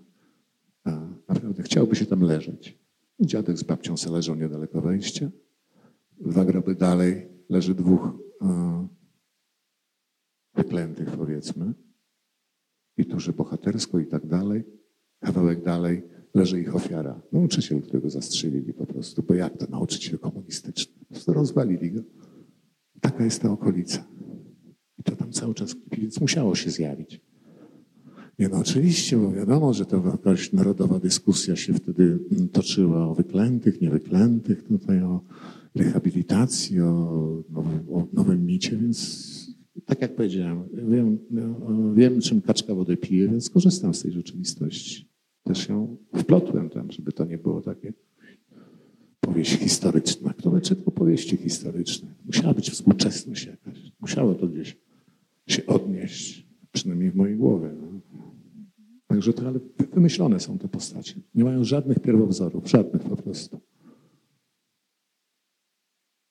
O, nie, jest jedna. Ale to też z literatury, jak oni przechodzą po raz kolejny przez rzekę, próbują. Y, jest ten Żyd, który wraca. Nie pamiętam, jak on się nazywa. Napisał świetną biografię, autobiografię, bo przeżył Holokaust jako jedyny z Węgrowa, prawie jedyny. Ostatni Żyd z Węgrowa się y, i prawie jest to jeden do jednego, jak on poszedł do Sowietów i wrócił jednak. Powiedział, nie, dziękuję. No to jedna taka, ale to postać gdzieś z literatury. No. Cała reszta zjawiła się. Nie, no oczywiście pamiętam przewoźnika w, tym, e, w, mojej, w tej mojej wsi, tam za 60 jeszcze. To są obrazy, które gdzieś miałem. Ale tak. Ale pani pewnie po tych wszystkich latach takiego pitu-pitu, e, tych podróżniczych, takich, ja chciałem napisać, a napiszę powieść, a co potrafię skonstruować postacie, nie tylko o sobie będę ględził. Tak. Chyba też taka ambicjonalna historia. Ja wam pokażę teraz, jak się pisze powieści. A nie tylko, że jedzie samochodem i wsiada, wysiada. Może tak, trochę tak. Chciałem sprawdzić, czy potrafię jeszcze. Napisać trochę lepszą od moich poprzednich dwóch czy trzech powieści. Ale Wszystko z czapki, proszę panią. Wszystko z czapki w sensie, w sensie fabuły, w sensie bohaterów. Tylko krajobraz. Tylko krajobraz rzeczywistości zapamiętany. Zapamiętany. A zabijanie świni, czy pan to przeżył sam? Wie pani, pamiętam takie epizody, bo to normalne było. Tylko dzieci były trochę od tego odsunięte. Jak tam 4-5-latek, to raczej już był przy tym, jak się już te wszystkie koszanki, te kiełbasy robiło, ale samego aktu nie widziałem. I też go musiałem wymyśleć. Po konsultacji. Oczywiście z ludźmi, którzy to robili albo się znali na tym. Ale tak. Właściwie w każdej mojej książce jakaś świnia występuje. To też takie polskie, ona powinna być na fazę polskie. Nie orzeł, tylko świnia. Ta miłość do wieprzowiny. Wszystkie rewolucje się ostatnie na, skutek braku mięsa odbywały. Także tak. Ukrzyżowana świnia polska. No. Mocna scena. Ja się tym bawiłem. No, no, wie pani. No. Tak, robienie fabuły ma takie fajne strony. Kurczę, no. no taka, takie opowieści, takie osobiste, podróżne. To nie, nie zbuduje się czegoś takiego. To, no, że świnia tak. No, widzę to, widzę to po prostu. Musiała być tam świnia, tak jak musieli być życi.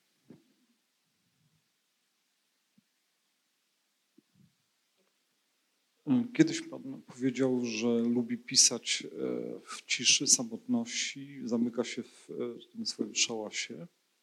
I chciałem zapytać, na ile samotność e, pozwala Panu, teraz użyję takiego czasownika, w dobrym tego znaczeniu, rozpamiętywać, czyli aktywnie jakby rzeźbić w tej pamięci, na ile utrata jakby ciągłości bycia tu, teraz z bliskimi, z, no chociażby z tym krajobrazem też, tak? taki paradoks, ale czy lepiej Panu się pamięta coś, czy rozpamiętuje tak, aktywnie, bo dla mnie Pan jest właśnie takim pisarzem pamięci, tak? takim rzeźbiarzem pamięci.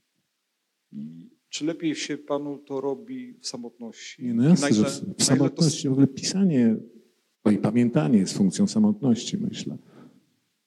Możemy wspólnie coś wspominać, ale czy te obrazy wtedy docierają z taką intensywnością, jak jesteś sam zupełnie w nieruchomym pejzażu i wtedy wszystko wraca, jeżeli, jeżeli ma wrócić, jeżeli jest potrzebne. Absolutnie samotność. Ja jestem odludkiem tak naprawdę. Coraz większym na starość. Mam na, na, szczęście ten komfort, że mogę żyć w takich warunkach. Nie muszę elektoratu codziennie oglądać. Ale tak sobie z Moniką to zrobiliśmy. No. Myślę, że samotność tak, absolutnie. No, wtedy słychać umysł po prostu. Słychać, bo tam się coś dzieje. No. Słychać historię, ale do tego potrzebna jest cisza. Cisza, samotność i nieruchomość pejzażu. To samo miejsce, żeby nic się nie zmieniało i wtedy w sensie pisania, no bo ta pamięć jakoś tam wraca w innych sytuacjach niż, niż, niż pisanie. Wraca z przyjaciółmi, no. wraca podczas podróży na przykład w to samo miejsce. Obraz dociera gwałtownie z poprzednich jakby tych. Nie wiem, ale absolutnie, no jak można pisać, nie będąc samotnikiem? Nie wyobrażam sobie, chociaż ludzie potrafią. A ja nie potrafię. A może to jest też, też wie pan, może to też jest funkcja nudy po prostu, że samotność i pustka na dłuższą metę są nudne i trzeba czym się zapełnić. Wtedy zapełniasz pisaniem. No. Bo to ci w miarę dobrze idzie, jakoś tam przyjemność prawie jeszcze ci pieniądze płacą. Ale myślę, że to też, no, że takie monotonne życie, które my wiedziemy, ja w większym stopniu, Monika w mniejszym, bo ona prowadzi firmę, jest bardziej społeczna, jest nudne w gruncie rzeczy. Ja się nigdy nie nudzę. Jest nudne i trzeba tą nudę czymś wypełniać. Może tak los zdecydował, że tak żyjemy i korzystamy z tego. Trzeba własną opowieścią, własną pamięcią właśnie to sztukować, albo wyobrażeniem o własnej pamięci. Nie, absolutnie. Cisza, pustka, samotność. Żeby usłyszeć to się bez przerwy gdzieś dzieje, dzieje, dzieje. A to można tylko w samotności usłyszeć i w ciszy. A, a tęsknota? Czy to nie jest, czy pan tęskni do tego? Dlaczego? Do tego wszystkiego, co pan rozpamiętuje? Nie, chyba nie. Nie. Chyba nie. Mam wielką radość z tych rzeczy wszystkich, ale czy tęsknię? Tak nazwać. Wie pan, ja się nażarłem tego życia jakoś, tak? No. Tak sobie mówimy z Moniką, że tęsknimy do Mongolii, bo to jest najpiękniejszy kraj świata, ale nie jest to dotkliwe. Nie jest to dotkliwe. Byłem wstrząśnięty, jak ten COVID się zaczął te dwa lata temu i nam upadł pomysł pojechania. Ja chciałem pojechać sam. Pojechać sobie gdzieś. Nie do Tuwy na przykład chciałem pojechać mm, tam, e, i obejść swoją sześćdziesiątkę. Czyli rozpalić sobie ognisko gdzieś na stepie, nad jakąś rzeką, napierdolić się po prostu i zasnąć jak zwierzę. I nie wyszło. I nie wyszło, chociaż dostałem błogosławieństwo od dziewczyn, od Moniki, od wszystkich. Jedź, tatuś, jedź, zrób se sześćdziesiątkę. Miały dojechać tam, potem mieliśmy razem podróżować. I nie wyszło. Przez tydzień, dwa, trzy wściekły byłem po prostu, żeby cholerni Chińczycy z tą zarazą spieprzyli mi urodziny. A potem powiedziałem, będziesz jeździł, synku, nad Bóg. Jak mam wolną, miałem wolną chwilę, pakowałem do samochodu namiot, śpiwór. Jechałem nad Bóg. Znam piękne miejsce, zupełnie odludne. Także tak, że w ten sposób też się można uporać e, z tęsknotą. No. Byłem tam, gdzie chciałem być. Wszędzie. Może jeszcze kiedyś pojadę, ale teraz jeżdżę na dwóch. Obozować. No teraz nie bardzo, bo tam granica jest białoruska. Bóg się zmienił też, to już nie jest to samo. Zacząłem pisać książkę. E, nie powieść, takie wiesz, nie pitu pitu. E, to się miało nazywać Rzeka Dzieciństwa, czyli o doświadczeniu rzeki. Niefabularne, ładna, poetycka, takie fiu Jak tylko zacząłem, to się ta pieprzona Białoruś zaczęła. I od razu mi trup zaczął jakiś płynąć. W, w tą stronę wyobraźnia poszła. I napisałem tego już trochę. A teraz mi się jeszcze Ukraina zaczęła. Nie będzie opowieści dzieciństwa, będzie jakaś coś, coś, coś ciężkiego z tego wyjdzie. Tak było. Pojechałem, to nie jest nad Bugiem, to są okolice Wielkich Oczu, Cieszanowa, tam ładne pogranicze. A tam nie ma Bugu, ale pojechałem, chciałem napisać esej o mm, Tkaczyszynie Dyckim. Moim zdaniem jednym z największych żyjących polskich poetów. Chciałem napisać o jego stronach. Bardzo to wraca u niego. Dramatyczne, potworne czasami wiersze, ale wraca ten krajobraz. Wracają właśnie wielkie oczy, żmijowiska na przykład, te nazwy, albo szklana huta. To wszystko znałem. I właśnie pojadę sobie tam, kurczę, spędzę tydzień, pojeżdżę i napiszę esej, który włożę do tej książki o mojej miłości do jego poezji. No to się wojna zaczęła. I tyle tego pięknego duchostwa było. Pojechałem jeździłem przez granicę, woziłem towar i ludzi z powrotem. Tu jedziesz po poezję, dostajesz wojnę. Tak było. Coś z tym trzeba będzie zrobić, skoro dostałeś taki dar. Najpierw ojciec stracił pamięć, a teraz Ruscy wojnę zrobili. Trzeba brać. Jakby to cynicznie brzmiało. Czy ktoś z Państwa?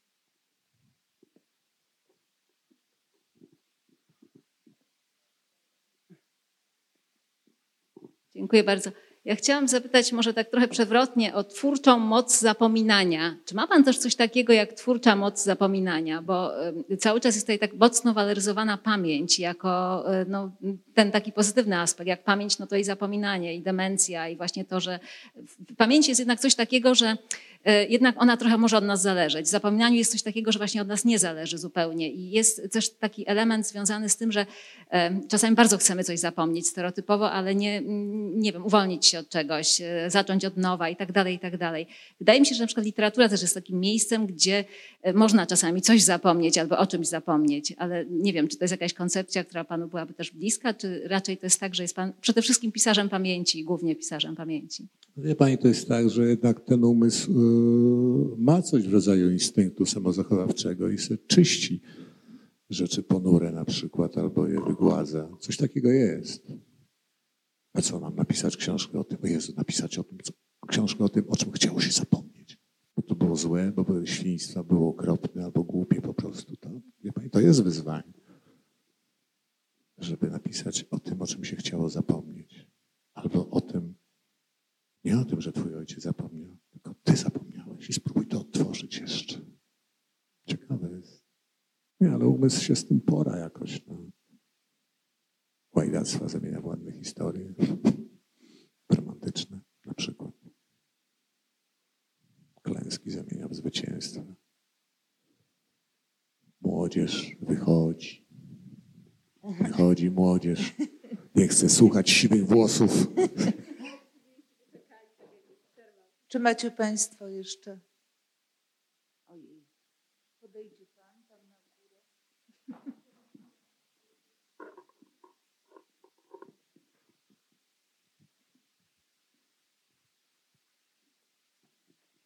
Chciałem spytać o, o ten step i Bóg. Mówił Pan o swojej 60 i że skończył, skończył Pan. No, wylądował Pan nad Bugiem zamiast na stepie. Czy dzisiaj w tej rzeczywistości, którą mamy, ciągnie Pana, żeby gdzieś pojechać? A jeżeli tak, to w którą stronę? No ciągnie mnie, ale tak nie pojadę. Na polskich blachach na pewno nie. No niestety te wszystkie cudne krainy są odgrodzone tym cielskiem e, potężnym i złowrogim. Ja tam lubiłem jeździć, ja lubiłem jeździć do Rosji. Nigdy jeździłem specjalnie do Rosji, zawsze przez nią jeździłem, miałem z tego radość pewnie. E, z tego doświadczenia. Miałem przyjemność obcowania z tym bezkresem, z tym krajobrazem, z tym czymś, co rzucało cień na moje dzieciństwo na przykład. Że to mogę obejrzeć już jako dojrzały człowiek, już nie jest takie groźne.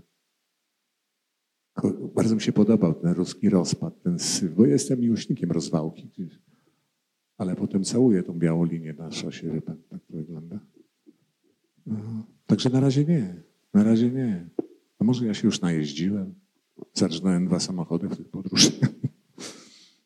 Wie pan, to wszystko już jest tutaj gdzieś, no, a potem pewnie pryśnie, e, zniknie, tak można podejrzewać, może się tak zdarzyć.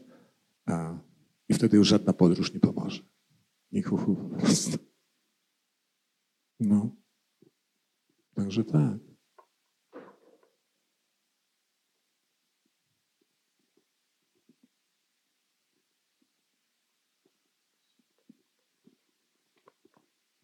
Dziękuję. E, tak, nie ukrywam, że jestem bardzo zestresowana. Proszę wyluzować, proszę Pani. Że mogę Panu zadać pytanie. E, natomiast tak, jestem geografem i troszeczkę inaczej chyba niż tutaj e, osoby, które się znajdują na tej sali i patrzą na, na, patrzę na Pana książki. E, patrzę przez pryzmat krajobrazów. I chciałam powiedzieć, że zafascynowało mnie, już nie pamiętam, w której to było książce, ale brzydota znaczy powiedział Pan o tym, że, znaczy napisał Pan o tym, że e, w pewnym momencie w roku, mm, to taka wczesna wiosna, polski krajobraz to taki polski wyżyk. Zapamiętałam to. Wyżyk napisałem? Tak. tak. Użyłem tego słowa? Tak, tak. Muszę tak. coś ze sobą zrobić. Nie, dzisiaj bym nie chciał tego użyć. E, mnie się bardzo podobało i zapamiętałam. E, I chciałam się zapytać, czy Pan w brzydocie upatruje jakiś walor? Czy uważa Pan, że mm, to, co brzydkie, może być atrakcyjne. Nie wiem, czy to jest brzydota, czy inna organizacja krajobrazu. No nie wiem po prostu. No, tak jak ja mam z tymi smrodami kłopot, bo dla mnie lubię smród czasami. On mhm. też składnik świata, składnik rzeczywistości. Ja biorę, wiodę odwieczny spór z moim przyjacielem Piotrem, który uwielbia Austrię. Mhm. I on nie może zrozumieć, dlaczego ja na wschód jeżdżę. Po prostu znamy się tyle lat i no. Inny, wie pan, to nie jest tak, że brzydota, albo nędza, albo bieda. Po prostu no, no, na rzeczach powiedzmy nieco zniszczonych światło się inaczej układa. Jest bardziej interesujące, wie pani? No tak. Dobre światło, jak pada na coś zniszczonego, to się zamienia w jakąś, jakiś cud, przebóstwienie, jak pada na takie błyszczące powierzchnie. Ja nie mówię o tej auli.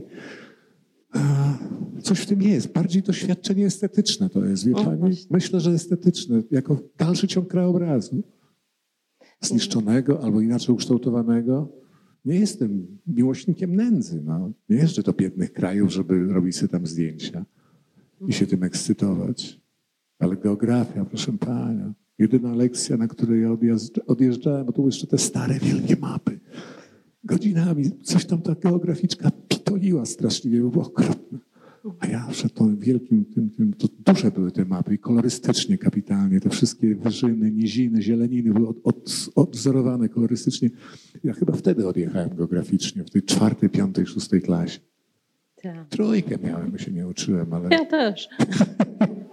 ale geografia jako dość fundamentalne doświadczenie. No. Ży, doświadczenie żywej mapy po prostu, tak? Jak świat ukształtowany jest jak mapa. Ja e, teraz mniej, ale ja zbierałem paranoicznie mapy. Ja mam kilkaset map z różnych krajów, miejsc, gdzie byłem, nie byłem, całe skrzynki tego. Ja potrafiłem to czytać godzinami, po prostu się w tą rzeczywistość wjeżdżać. A potem jeszcze jak los pozwolił tam pojechać, te wszystkie nazwy cudowne przeżyć. No właśnie, nazwy. No, no. A geografia absolutnie najważniejszy przedmiot. No Polski jeszcze się trochę liczy, ale też trójkę miałem. Tak zapytałam, bo my w Łodzi mamy sporo tej brzydoty, tak mi się wydaje, w której e, wiele osób i to przewodników też, którzy mhm. oprowadzają po tym mieście, upatruje w tej brzydocie pewien walor. Dlatego pana zapytałam o to, bo to jest ciekawe zjawisko. Kiedyś przywiozłem Szkota tutaj, naszego autora zresztą. I jechaliśmy, nie znam geografii łódzkiej, ale jechaliśmy przez ciąg zrujnowanych, wspaniałych, starych kamienic. Mhm. Jaka to mogła być ulica? Zabijcie mnie, nie pamiętam, to było 10 lat temu, 12. I ten Szkot mówił, Jezu, Jezu, Jezu, to jest niesprawiedliwe. No, no. Mhm. Ale to trzeba mieć specyficzny rodzaj wyobraźni, no i nie mieszkać w tej zrujnowanej kamienicy oczywiście. No, no właśnie. To jest tak, no, ale mówię pani o tym doświadczeniu obrazu, estetyki po prostu. No. Wiem, że to jest okrutne wobec ludzi czasami i tak dalej, albo noszalanckie, ale obraz, przede wszystkim obraz. Węch i obraz. Mhm. Coraz bardziej węch. Nie wiem dlaczego. A uważa pan, że Polska to piękny kraj? Zajebisty jest. A co znaczy piękny kraj? Co to znaczy piękny? Mówię pani, no z, z, z lekkim e, tym dreszczem myślę, że jestem Szwajcarem na przykład. Mhm. Których to Szwajcarów bardzo lubię. W ogóle są bardzo fajni, bardzo fajni ludzie, ale myślę, że jest fajny kraj. Ale czy ładny? A co to znaczy ładny? No tak estetycznie. Ale pani, moi koledzy, ja więzieniu Ład się... przestrzenny. No, wie pani co, ja wiem, że to jest okropne, ta pol... ale kocham tą czasami. No właśnie, o to mi tak, chodzi. nie, to jest syf totalny, te kurwa reklamy. Ja tego nie znoszę oczywiście, ale mówię, kurwa, no może to jest dusza tego kraju. Może to jest dusza tego kraju, bo nie ma takiego drugiego tu blisko. Wjeżdżasz na Słowację i tam nie ma tego syfu po prostu. Nie ma tych tablic, tych kurwa szynek, tych kotletów kurwa przy drodze, tych wszystkich pokus. Jedziesz przez piękny, czysty, skromny krajobraz. Ja nie wiem, dlaczego nie reklam nie stawiłem. Nie, nie wiem, muszę z nim porozmawiać. Z polska specyfika. To jest, tak. I to sobie państwo architektoniczne takie. Można tego nienawidzić, ale to, to jest jakaś opowieść o nas. Sami to sobie zrobiliśmy. Nikt nam, akurat tego nam chyba nikt nie narzucił za bardzo. Ani Ruscy, ani Niemcy. No kapitalizm, tak zrozumieliśmy, że trzeba stawiać te billboardy. Ale tu ja miałbym kłopot, no, co jest ładne, co jest brzydkie. Najpiękniejszy jest nagi krajobraz oczywiście, przedwieczny, gdzie nie ma cywilizacji prawie w ogóle, tak jak się jedzie przez, znowu do tej Mongolii, jedziesz, jedziesz i krajobraz jest jak sprzed tysiąca, sprzed dwóch tysięcy lat, tylko ślady zwierząt, no i czasem flaszka po wódce Genghis Khan połyskuje w stepie, jako takie coś obce. No. Już mi moje dziewczyny pozwoliły, że mogę umrzeć w Mongolii. No.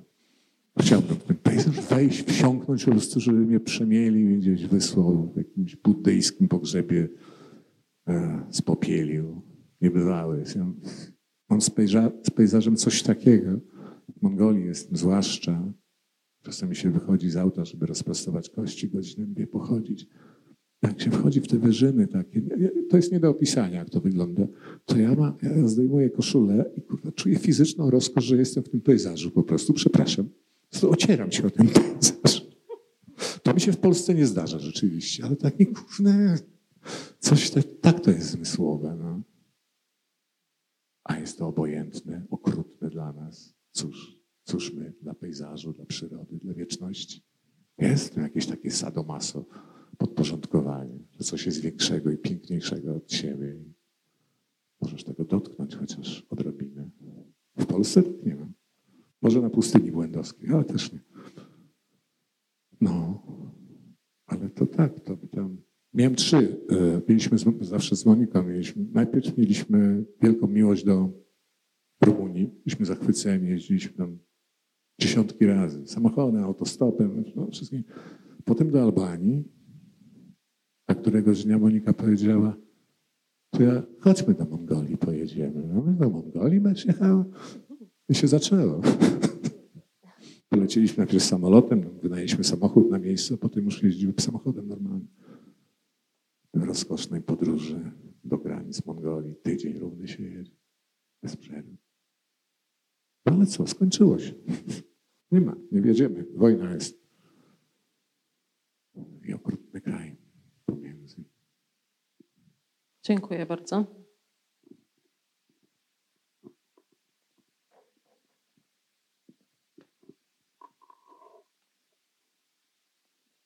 Dzień dobry, to jeszcze ja chciałam pociągnąć jeszcze jeden e, tutaj, dzień dobry, wątek węchu. E, bardzo mi Pana wypowiedź odnośnie tego, że węch nie, węch, zmysłowi węchu nie daliśmy żadnej sztuki, e, przywołał taki w pamięci taki obraz. Perfumy, perfumy, przepraszam, przyszły Perfumy, tak, ale, jest... czy to są rodzaje sztuki, no prawda? Właśnie, trochę jest. E, tak, miałam takie doświadczenie parę miesięcy temu w wąchaniu mchu. To jest dla mnie bardzo ważne i chciałam się tym podzielić, dlatego że kiedy, kiedy doświadczałam tego, tego zjawiska, właściwie włożyłam swój nos e, do takiego leśnego mchu i odkryłam takie, takie, taką rzecz e, trudną do odpisania. Mianowicie chodzi o to, że mm, pojawiło się mnóstwo zapachów, doświadczeń i tak wącham jeden odcień, drugi odcień, kolejna nuta i tak wącham ten mech, wącham, wącham i nagle sobie uświadomiłam, że cała sztuczność sztuki mnie przeraża. Jakby zawiodłam się na tym, że Całe życie poświęciłam jakoby w jakiś sposób sztuce, doświadczaniu e, życia poprzez różne inne zmysły. A tak naprawdę w tym zmyśle węchu odkrywam to, czego nie, daje mi żadne, nie dało mi nic innego. I to mi się właśnie łączy z tym, co Pan powiedział, że nie daliśmy węchowi albo nie jesteśmy w stanie dać węchowi e, żadnej dziedziny. E, I w czy w tym jest jakaś pamięć głębsza jeszcze, prawda? Bo zapamiętujemy, właśnie bardziej to, co jest doświadczeniem poprzez emocje, niż poprzez to, co zostaje zapisane w słowach chociażby. I czy to jest, czy węch jest właśnie tym nośnikiem? To nie taka wiem. refleksja tylko. Nie, dla, wiem. Dla, mnie, dla mnie jest, no ale ja byłem psem w poprzednim wcieleniu, jest duża szansa. No, jest w tym coś takiego fundamentalnego po prostu, no, zwierzęcego, naj, naj, najprymitywniejszego, ale najbardziej jakby nie wiem. Wie pani, to wystarczy zapach i znowu ta Magdalenka wraca. E, od jednego śladu, od jednego zapachu potrafią wracać obrazy po prostu. No. Zapach, nie wiem, dymu drewnianego, od razu wraca wieś. No. Nie potrafię o tym mówić, bo to węch jest najtrudniejszy rzeczywiście. Tego można doświadczać, można się jakoś dzielić, opowiadać. Ale y, nie, nie ma słów, no. nie mamy, ubogi jest język. Jeszcze sobie myślę o tym, że to jest doświadczenie natury, e, którą tak często odrzucamy w kontekście sztuki właśnie. I że może dlatego nie jesteśmy w stanie tego opisać tymi, e, tymi narzędziami, które mamy. Natury. Rudymentarności jakiejś, zwierzęcości, czegoś, biologii jakiejś, zapachu.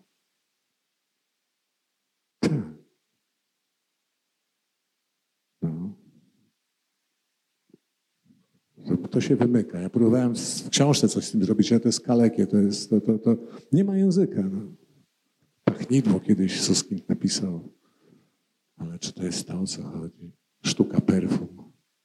No ale to mają być ładne zapachy, a w perfumach nie ma tego, tego fajnego. Ostatnie pytanie, ważne. Ważne. Ciężar ogromny. W odniesieniu do tego, co powiedziała mm, Agnieszka, e, chciałam powiedzieć o opowiadaniu, które pan napisał właściwie o smrodzie również. E, w Grochowie jest takie opowiadanie o umieraniu suki. I tam e, właściwie w takich bardzo obrazowy sposób pisze Pan o tym, że śmierć śmierdzi. No. I od tego bardzo właściwie w istocie biologicznego stwierdzenia chciałabym Pana zapytać o coś ogólniejszego, bo tematem Pana wystąpienia, Pana wykładu była pamięć. I Chciałam zapytać o utratę, o konstruowanie, e, literackie konstruowanie e, utraty, ale w kontekście odchodzenia zwierząt. E, w tym opowiadaniu, o którym mówiłam, chodziło oczywiście o śmierć psa. No, to też jest doświadczenie bliskie niestety wielu właścicielom. Ale o to, w jaki sposób Pan konstruuje odchodzenie zwierząt literackie literaturze, no mhm. skonstruowałem tą sukę, która była z nami od urodzenia właściwie, całe życie z nami. Ale konstruuję to w życiu. Obok szałasu mam cmentarz. Dookoła szałasu, to jest daleko od domu, ja w szałasie pracuję. Mam szereg zwierząt pochowanych po prostu, że są. Po prostu cały czas gdzieś tam są. Ostatnio pochowaliśmy też sukę ale też ze starości, ale dostał, dostaliśmy ją od ludzi, bo i pani umarła w Krakowie i nie było co z nią zrobić i żyła z nami 7-8 lat. Ale ją już uśmierciliśmy, zabiliśmy ją, jakoś mi ładnie uśpić. Bo już się nie dało, już nie poruszała się, już cierpiała. I też tam leży. Kopanie grobów tej beskidzkiej ziemi to jest horror po prostu. To jest glina i kamienie. To jest doświadczenie. Chyba nie to, się psa odda do utylizacji, tylko trzeba półtorej godziny ryć po prostu w tym, tym. I to tam zanim grób jakoś wygląda. Jest pewnie głęboki. Wie pani, jak się dosyć długo żyje miało zwierzęta, to śmierci trochę jest. trochę jest. No o to, bo w tym opisie oprócz tej śmierci, która śmierdzi, jest bardzo dużo czułości. E... Ja bardzo lubię zwierzęta, wie pani. Po prostu mam to i to się składa też z Moniką i dzieci nasze też. Jakoś tak wszyscy mają tę dobroć e, taką, no, cenią. To, to lubi się, co się ceni obecność zwierząt po prostu. One, one są czymś ważnym w ludzkim życiu. No, teraz mamy dwa psy. Wszystko, obydwa zna, obydwie para znajdy. To takie para myśliwskie w dodatku. Pomieszane. I nie wiem, czy aż boję się myśleć, bo już trochę z nami są. A może, a może mnie przeżyją. O, takie coś Także tak, obecność zwierząt absolutnie. No to też z wioski gdzieś przyszło, no z tego, tego doświadczenia dzieciństwa, że musi być zwierzę. Musi być zwierzę, bo jak, jak masz warunki, no masz kawał ziemi, wolność i tak dalej, nic cię to nie kosztuje. Właściwie mamy sześć owiec po to, żeby one se żyły tylko. Wyjątkowe gabile. Ale mamy, żeby spojrzeć owcy rano w oczy i zobaczyć, co, co, co owca widzi w tobie. Kim jesteś dla owcy na przykład? Czy jesteś jakimś czymś żywym, fragmentem stada? Bardzo to są ciekawe rzeczy. No, nie są debilami, nie, ja tak żartuję. Są super, swoją owczą mądrość posiadają i bez nich świat byłby gorszy. Tak mi się wydaje. O Jezu, było pamięci teraz. A wie pani, a propos owiec, one są cudowne, ponieważ ich pamięć e, trwa jakieś 15-20 sekund. Jest tak, że rozmawiasz z owcą, dajesz jej suchy chleb, bo uwielbiają, potem odchodzisz, przychodzisz za te 15 sekund, odwracasz się do niej i ona wpada w panikę i ucieka. A wcześniej się łasiła, głaskała się. Że mniej więcej 15-20 sekund pamięć owcza tam funkcjonuje i trzeba od nowa zbudować, jak się znowu ten suchy chleb, znowu tam drapanie. Cudowne zwierzęta. Tym, To było tym ważne pamięciowym. pytanie, tak, o, o zwierzęta. To było bardzo ważne pytanie, w mojej optyce też. Proszę Państwa, kończymy spotkanie. Bardzo dziękujemy. Dzięki. E, Bardzo, bardzo.